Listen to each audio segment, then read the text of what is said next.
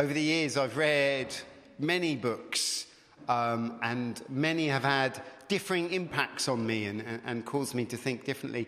Um, and I'm not sure I've read a book that's caused me to um, reflect so deeply on my own prejudices um, and stuff than the uh, book that's known as The Narrative of the Life of Frederick Douglass, an American Slave. It's quite short, but it is the very frank observations of a gentleman that used to uh, be part of the slave trade in America, um, and in particular, his reference to various slave owners that he had the misfortune uh, to be owned by.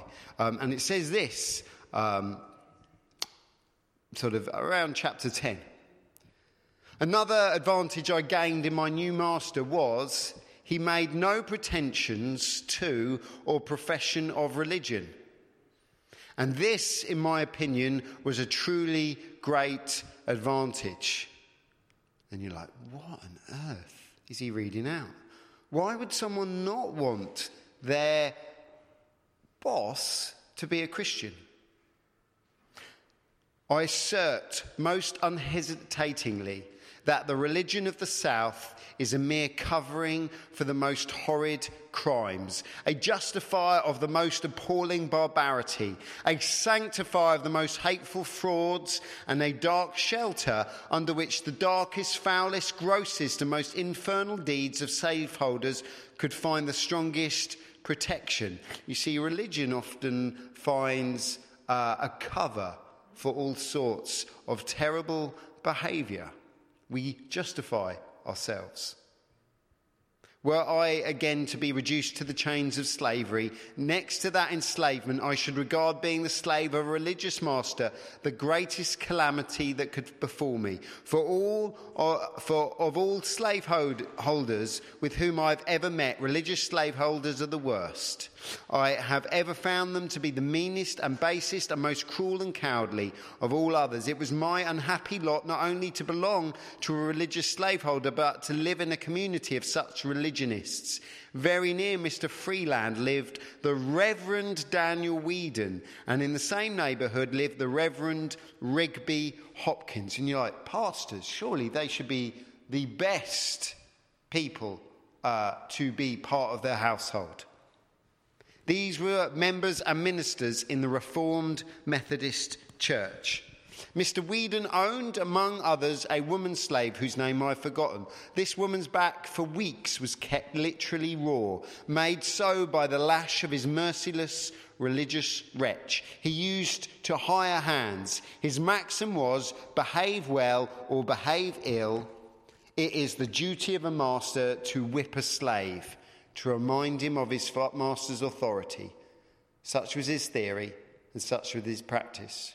Mr. Hopkins was even worse than Mr. Weeden. His chief boast was his ability to manage slaves. The peculiar feature of his government was that of whipping slaves in advance of deserving it. He always managed to have one or more of his slaves to whip every Monday morning. He did this to alarm their fears and strike terror into those who escaped. His plan was to whip for the smallest offences to prevent the commission of large ones. Mr. Hopkins could always find some excuse for whipping a slave.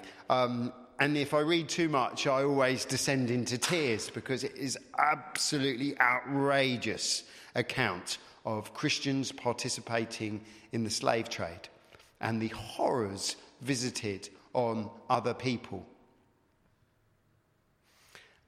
And when you read of some of the treatment dished out, and then you find that they're Christians, you wonder, how is this possible? How can someone sit in a sermon on a Sunday morning and then exercise such outrageous atrocities on the Monday morning? How is that possible? But the thing is, it is common. It is common for us to uh, sing the songs and listen to the words on a Sunday morning, and then behave outrageously the next day and justify ourselves with all manner of arguments. Some of us are saying, well, surely it's self evident that you shouldn't treat people like this. How can anyone justify slave ownership and slave brutality like this? These guys are made in the image of God, and yet we too lash out. We too deride and take people down with our tongues when they too are made in the image of God. we have no trouble in moving from I love Jesus because he's so lovely to a position of I hate you and I'm going to run you down with my mouth. Well, in, um, in the case of the slave traders, they could rest quite easily in some very specific Bible verses. They could lean into particular passages and see and say, see, this is all I'm doing. I'm not doing anything remarkable or the Apostle Paul wouldn't recognize.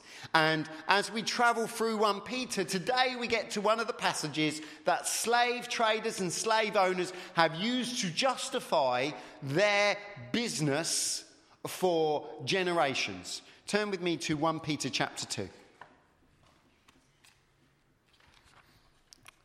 So we have read in 1 Peter of the beauty of Jesus and of the call to live holy lives, to not get shipwrecked in all sorts of evil behavior. And then it says this. Verse 18 of 1 Peter chapter 2 Slaves, in reverent fear of God, submit yourselves to your masters, not only to those who are good and considerate, but also to those that are harsh.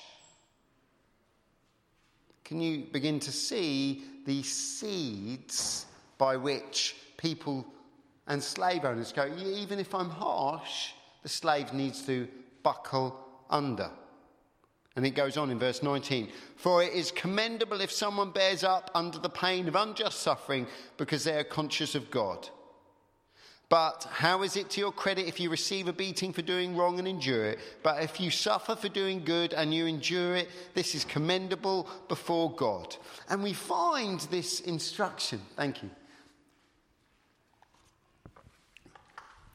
Find this instruction and this call to bear up under slave ownership.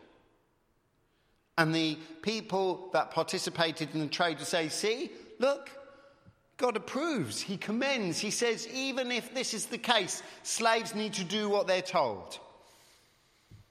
And if you were to take this in isolation, you could very well have that perspective. But the thing is, 1 Peter is part of a wider canon of Scripture. This is not the only reference to slavery in the Bible. I hope I don't need to go back to the Old Testament when God makes it the biggest priority to free Israel from slavery. Slavery is not part of God's plan for humanity. And his priority for Israel was to free them. And he did marvelous miracles. And we sang of God earlier parting the sea and the waves to free the Israelites. And so when we read that in 1, in 1 Peter chapter 2, we also should remember God's priority of freeing Israel as slaves and of the abomination of slavery at that point. When we read this bit in 1 Peter 2, we should also remember Jesus. And we should remember his conduct and his love for the downtrodden, for the outcast, for the subjugated, for the person struggling. It is very difficult to use this passage to justify slavery when you look at the life and teachings of Jesus. It seems more that this is like um, a footnote of if this is your unfortunate circumstances, bear up under them, rather than uh, slavery should be uh, a feature of any believer's life. James, in his book, tells the wealthy give the people that work for you their proper wages. Do not extort them, and do not rob them of any cent. Give them everything and treat them fairly, otherwise, you will, uh, uh, you will stock up for yourselves God's wrath. And we're going to read later how Paul says if you can gain your freedom, do it. Slavery is not something to be tolerated and accepted.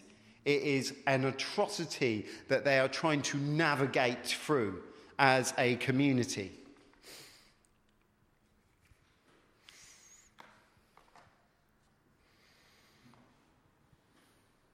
So, if you are a slave, then it is acceptable to use this passage to work out what you are to do in that position. How are you to behave if you find yourself in the uh, uh, position of, of slave?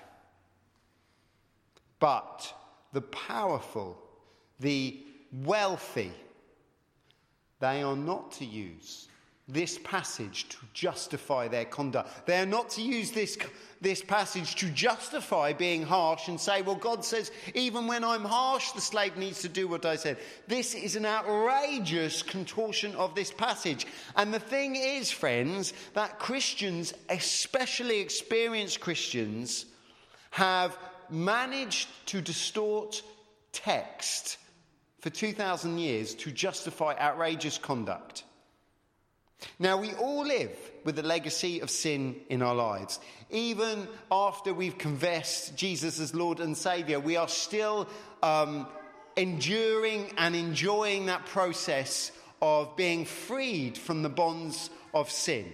We are being, uh, and scripture says we are being sanctified. We are being made holy. Francis and Sue and Ruth and Alistair, they're still working out what it is to be holy. They're still working out what things they need to neglect to be holy. They're still working out what things they need to adopt to be holy. And the Spirit, the Holy Spirit in us, distances us from destructive practices, from stuff that wars against our soul, Peter said, um, that we looked at a few weeks back. And this is all part of the divine process. You can't expect Karen and Julia to be perfect now, but they are working towards it.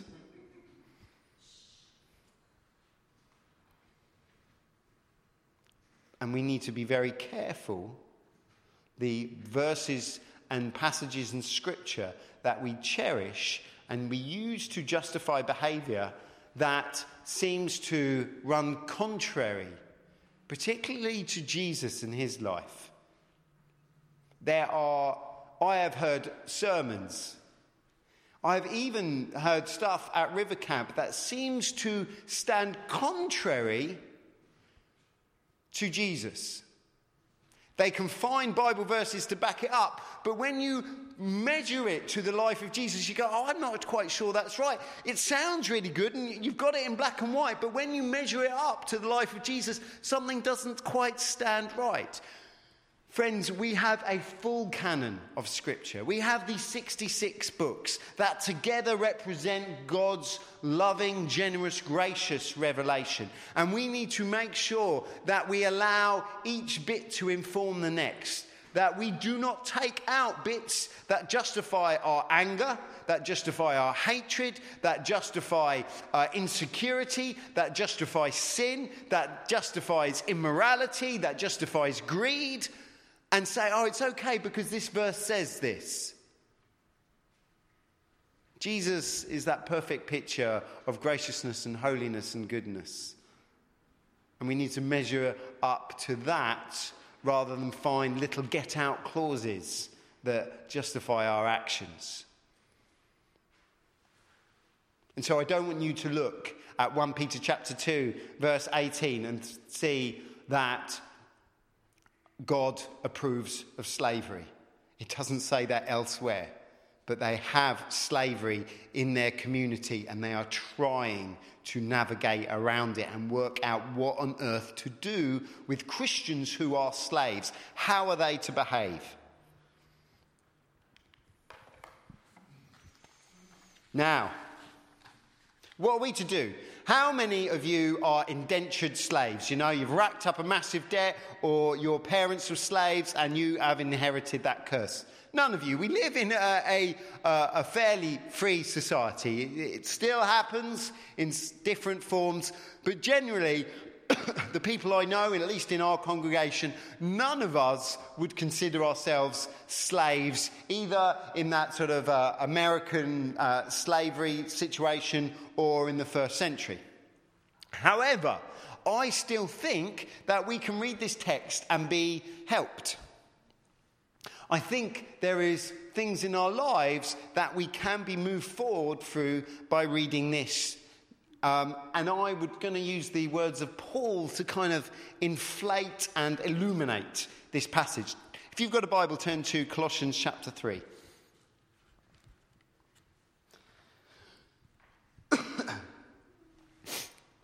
Colossians chapter 3, verse 22 says this slaves, okay? Again, this is not an endorsement of the slave trade. This is the Christian community trying to navigate around the bleak reality of Christians being slaves in the congregation. It says this Slaves, obey your ma- earthly masters in everything. And do it not only when their eye is on you and to curry their favour, but with sincerity of heart and reverence for the Lord. Everyone say Jesus. Jesus when Paul says for the Lord, he really means Jesus. And he's saying, slaves,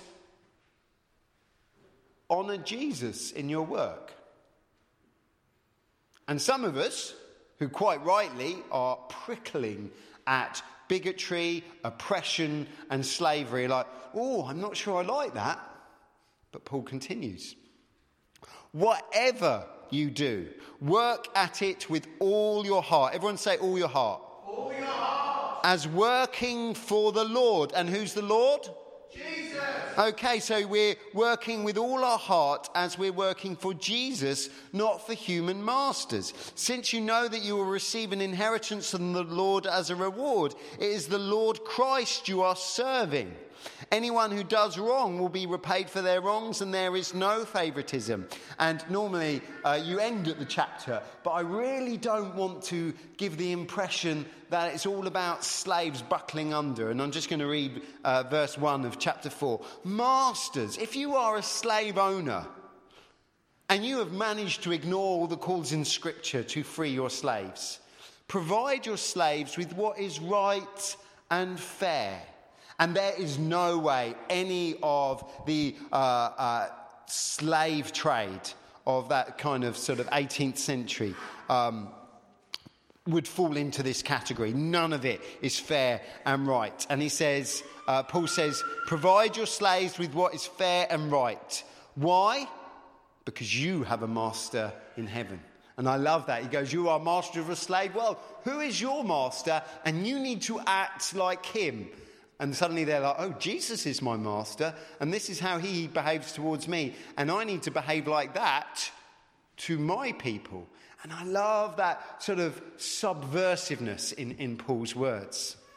Now, we are not in shackles generally. I don't see anyone with chains round their ankles.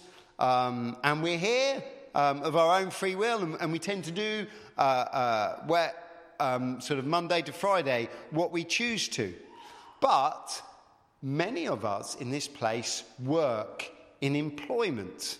And we wouldn't choose to do that work if we weren't obliged to by our pay packet. You know, if, if I wasn't obliged to seek a pay packet, I would be doing fun things Monday to Friday, uh, perhaps not even letting my kids go to school. We'd just be going on adventures and escapades uh, uh, day in, uh, day out. But I need to work. And as part of that work, I am subject to orders because I don't do um, everything willingly and freely. There are all sorts of jobs, data entry and management meetings, that I would not do if I could choose to.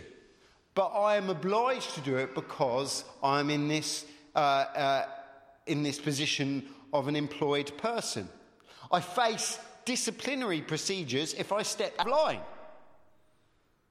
If I just say, oh, yeah, I just don't fancy work today and I won't let them know and I'm just going to stay away, or if I take half a day off just because I fancy it, or just, you know, uh, uh, just take out all the pens from the stationery cupboard to take home to my kids to play with, all these things should be confronted by work and they say, you, you don't get to do that.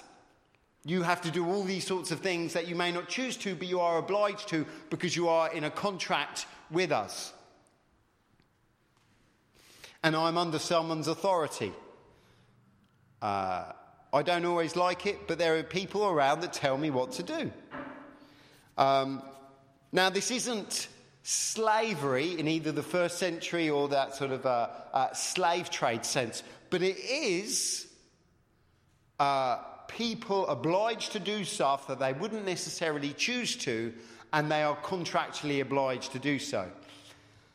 Um, and so the question is how is a Christian to behave, either in paid employment or in a volunteering position or even in a domestic scenario? What is our conduct supposed to be?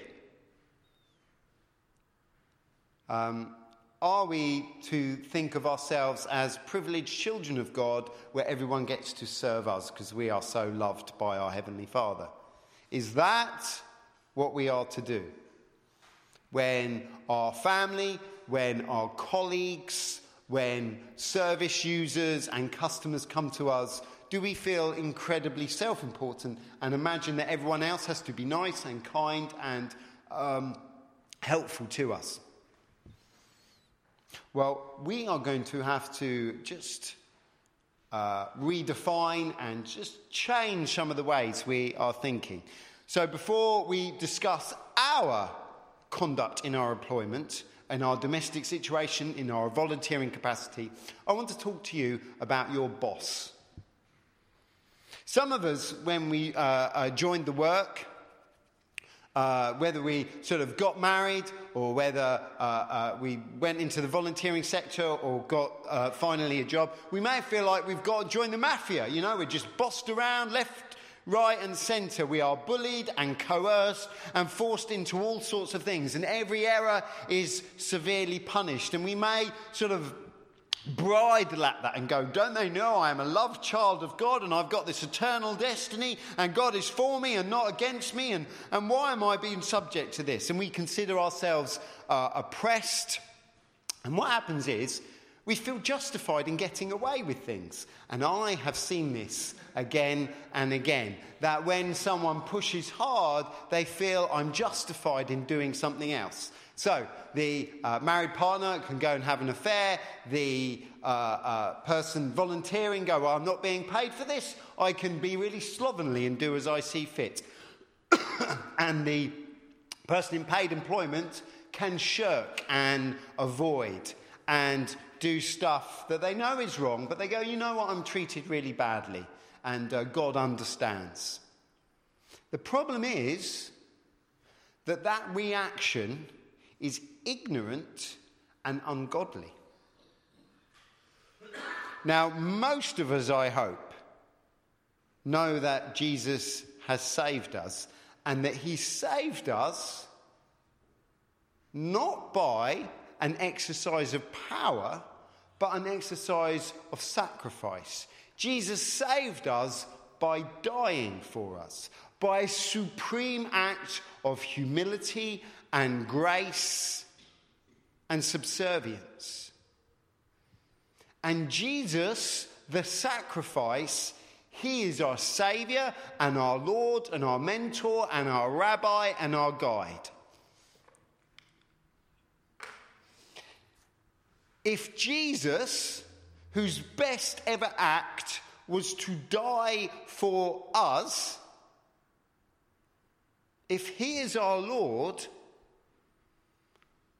he is our direct manager in every situation. This man who died for the likes of us, and I don't know about you, but I really question uh, Jesus' decision to die for me when I look at my life and my conduct and go, you know what, I'm really not sure that that was the best use of your time and efforts, Jesus. I think there are probably better causes out there than little old me, but I'm grateful that he decided otherwise. If Jesus saved us by serving us, we need to live this out in our daily lives.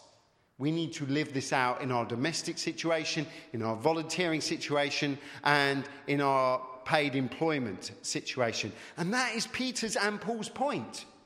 We serve. It doesn't matter how bad your boss, your husband, your colleagues are. Ultimately, Jesus is your boss. And how does he do things? He serves by sacrifice. And if he is our model, then we copy him in our conduct and in our uh, um, understanding of how it all operates. So we must reject the idea that the conduct of our employer, our manager, um, in our workplace determines the degree of our service. So if it's a good manager, oh yeah, you know what, we will uh, play ball. But if they're a bad manager, then we will kick out and rebel. Because that's kind of the wor- words, the world's perspective. You know, if you've got a good manager, you behave. And if you've got a bad one, then you can snipe and uh, question and undermine and get away with whatever you fancy. And Peter and Paul say, no, that's not the case. Whoever your manager is, you serve him properly because ultimately you're serving Jesus. Christ is our motivation and our model. He is the one that we serve when we get up to whatever we're doing, and He is the measure by which we serve.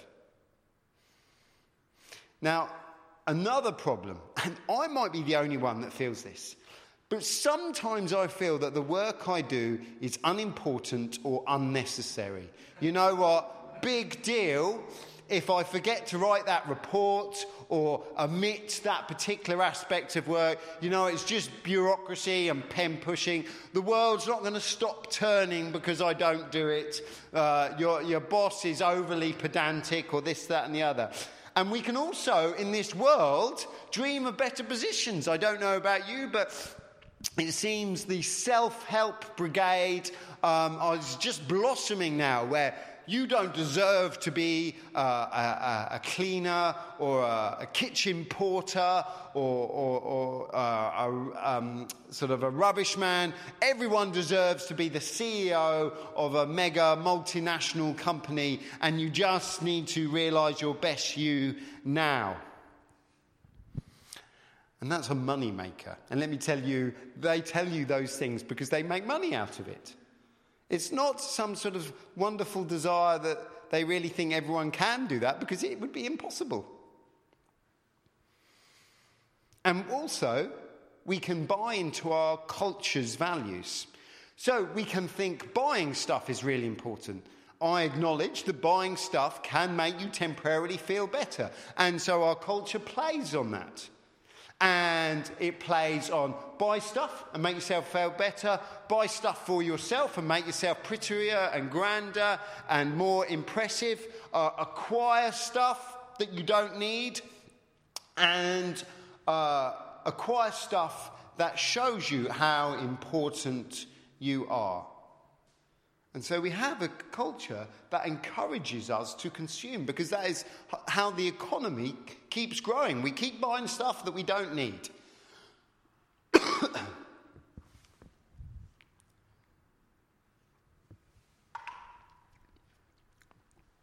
but we have no business devaluing our roles that we're in.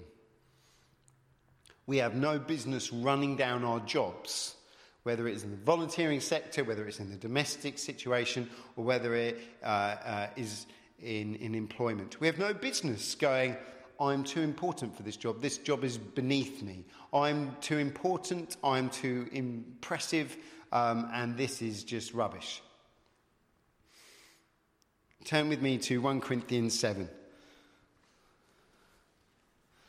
I always like to read this passage when I get a little bit above myself. You know, I tend to, I think, oh, I've done all this and now I'm reduced to this.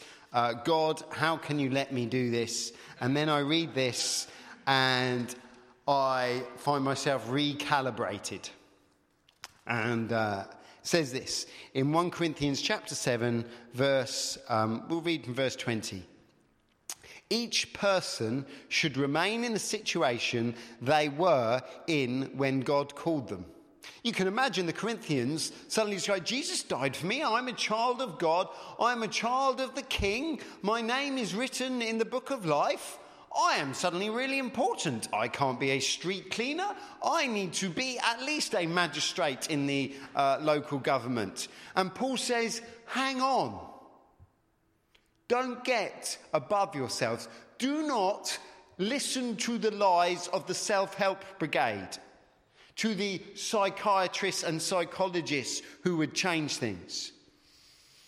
And here we go again. They're really difficult reading um, in 21st century Britain. Were you a slave when you were called? Yeah, Paul, please say, get out. Don't let it trouble you. And here we find this nuanced Christian perspective to uh, slavery. It says, Don't let it trouble you. You are no longer a slave through Christ. You are a slave in your situation. Paul doesn't say you can kill your master or just run away.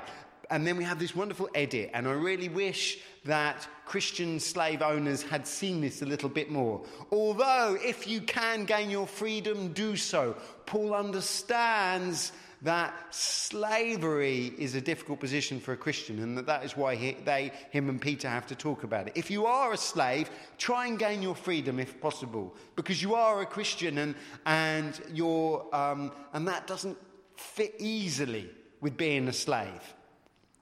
But he goes on because he knows there are Christians in his congregation that he's talking to um, that was, uh, was slaves.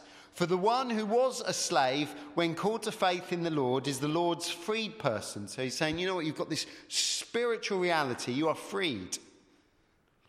And all the free people are feeling uh, smug or better because they're going, oh, look, they're still a slave. Perhaps they deserve still to be a slave. And he goes on. Uh, Similarly, the one who is free when they were called is Christ's slave, which is fascinating. Do not get above yourself if you, you may be contractually free, but you are Christ's slave. And so we have this um, wrestling with this idea. Do not imagine yourselves better than you ought. You were bought at a price. Do not become slaves of human beings. Brothers and sisters, each person as responsible to God should remain in the situation um, they were in when God called them. And Paul has this immense sense of peace that whatever you're doing when you get saved, you can continue doing it, generally speaking. Now, if you're a, a drug lord or a gun runner, you should rethink your career choice. But generally speaking, in our days of economics and commerce, you can stay there.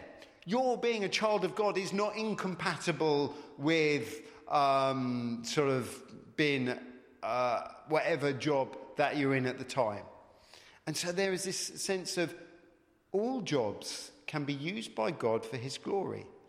And there is no job too beneath you. There is no job that is incompatible with Christianity in the terms of humility and pride. We can do anything.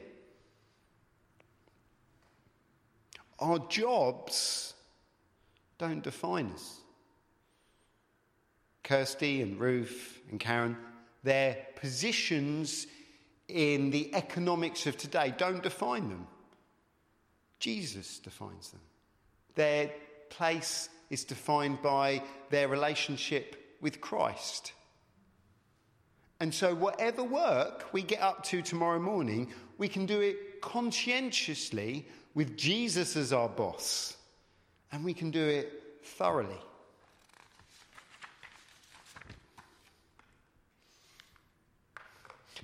Once we have a clear picture of our true master. You know, that Jesus is the one we're serving. The work we do takes on a different significance, a different um, aspect. How does someone work with Jesus as their boss? So forget your niggly boss, forget your unjust boss, forget the boss that never says anything nice about you or constantly runs you down or anything else. With Jesus as our boss, how do we work? Well, uh, Peter and Paul say you work hard and you work without recognition. You work even when the boss is away at a training course.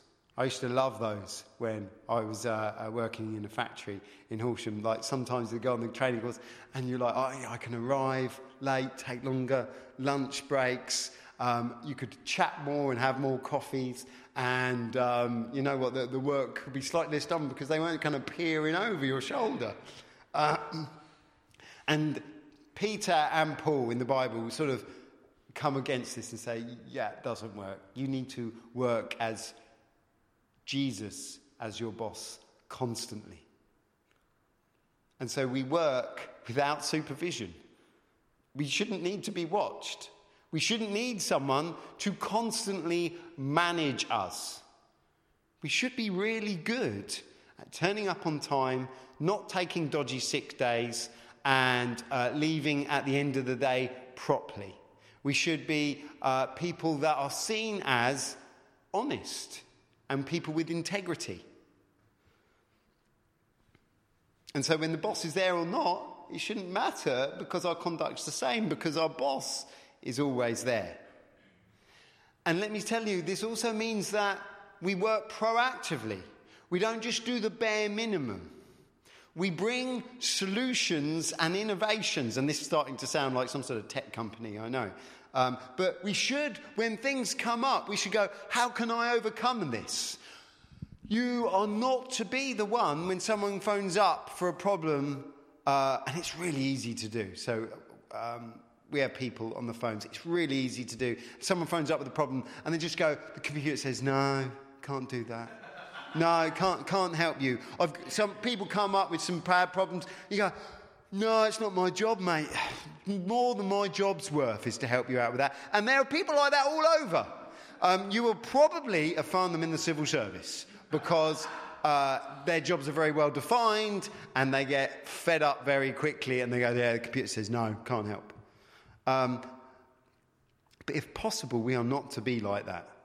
If possible, we are to try and be helpful. If possible, we are to try to be proactive and innovative and say, Well, I can't help you with that, but let me show you someone that can. Or I may not be able to help you with that, but have you thought of doing this? Now, um, so we're not to be the mindless drone, um, and we're not to be slacking off, and we're not to be t- stealing company stuff.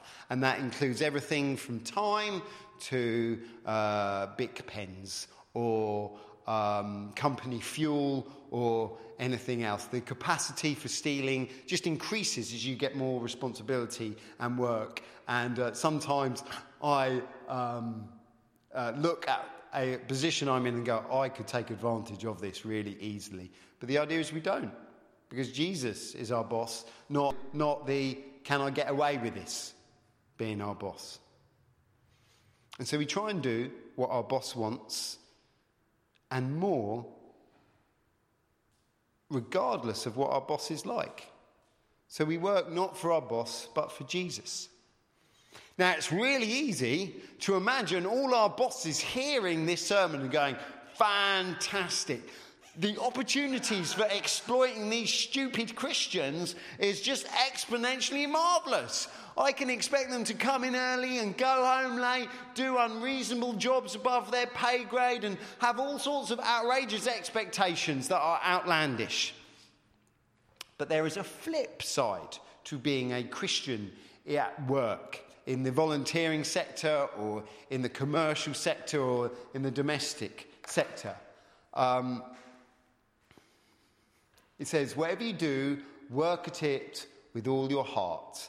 And you know, the Holy Spirit's in your heart, and the Holy Spirit gives you guidance and wisdom. And He's our conscience. And we don't do things that are against our conscience, that the Holy Spirit is informed.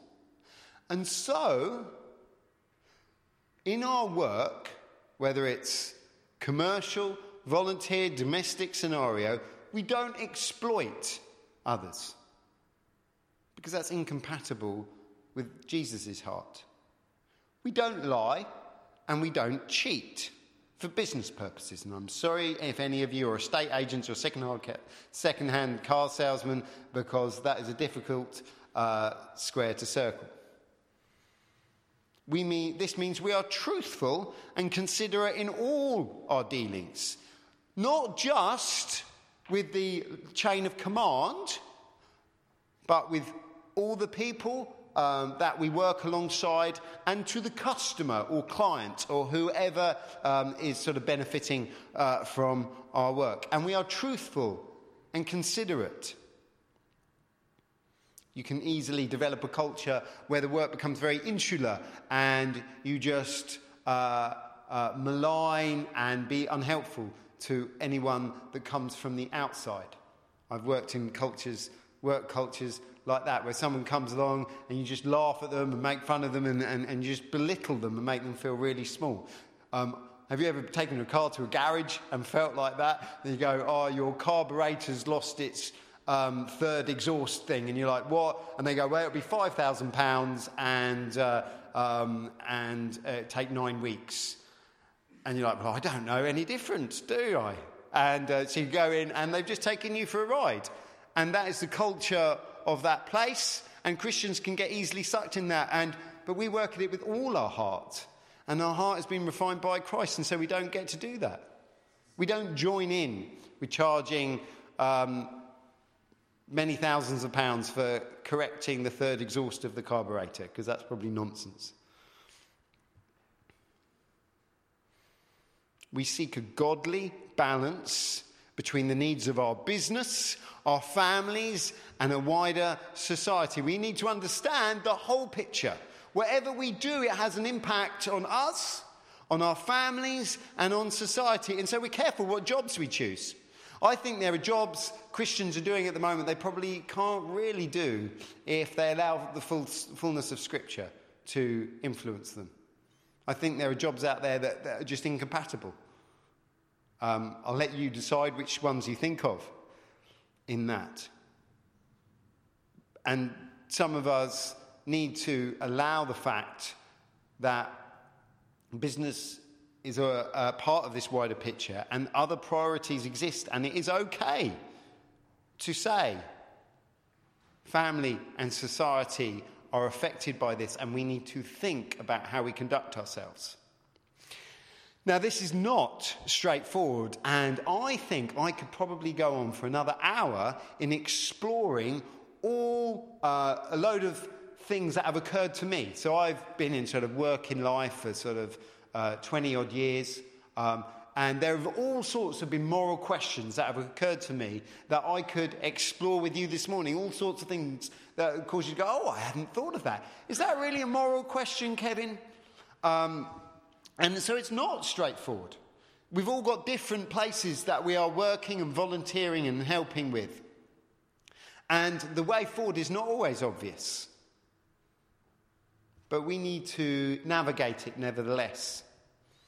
At work, I've tried to be efficient with people under my care, and I've been called a bully because they don't like what I get up to.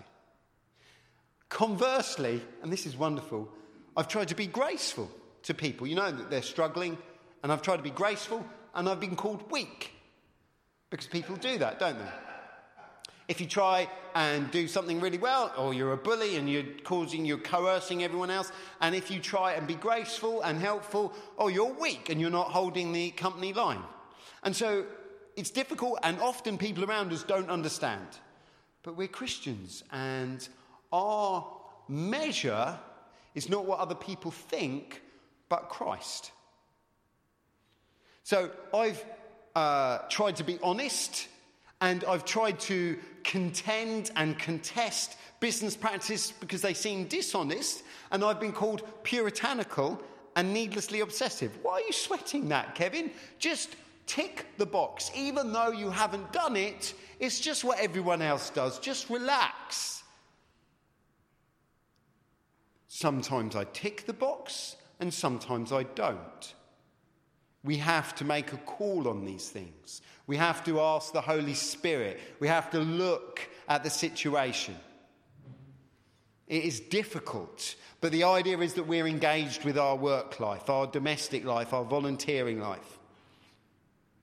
That we care about it and know that Jesus cares about it.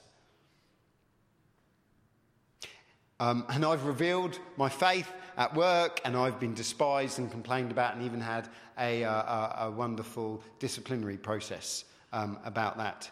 Um, so that was fascinating. So everyone's work has its own challenges. Whatever you get up to, it has your own challenges. Some of us are part of industries where everyday business confronts us with moral questions. If you work in selling arms to some dodgy regimes abroad, that should cause you to question how you conduct yourself. You should think, is Jesus delighted with what I get up to? Or can things be done differently? If your job is to uh, pollute the rivers and fill the skies full of sort of smoke and chemicals, again, you should think, oh, is this something good for me to do? Or should I be doing something different or being trying to uh, change things? We had this fascinating conversation a few years back with a doctor who came to our house group, and they were talking about stem cell research. And Christians, um, at least historically, have immediately gone, well, we shouldn't want that. You know, it has part of the uh, sanctity of life and, and, and human body. But he had some amazing, intelligent questions that he asked in response. And we heard and saw someone that used their faith and their brain to engage with their job in a different way. And I really valued um, that conversation. Some of us work in cultures um, that is saturated in profane speech and dishonouring language. Um, I when I did work, um, uh, you know that thing with the sort of work experience? That was it. When I was at school and work experience, and I was in this warehouse in Horsham, um, and um, I was a Christian teenager, and I had my eyes open to a whole range of activities I had never encountered uh, before. Uh, but you have to work really hard to be careful with your language and what you laugh at and what you participate in.